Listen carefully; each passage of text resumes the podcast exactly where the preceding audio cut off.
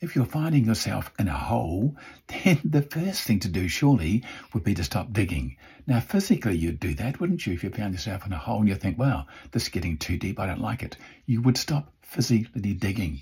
But sometimes we spiritually dig, emotionally dig, all those things into this hole that we have. We keep burying ourselves deeper and deeper into it, talking about it, woe is me, this is awful, I don't know what to do. Round and round we dig the hole deeper, worrying about things that haven't happened. Stop digging the hole.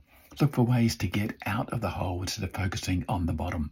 Look for the sunlight, look for the stars, look for nature, look for friends to give you a hand out, a professional if you must. Stop digging the hole. It's just going to get deeper. Get out of the hole. You can do that. You're listening and watching to an episode of Speed, short, powerful episodes of enthusiasm and determination. Thanks again for watching. I appreciate it. Have a great day. Bye bye.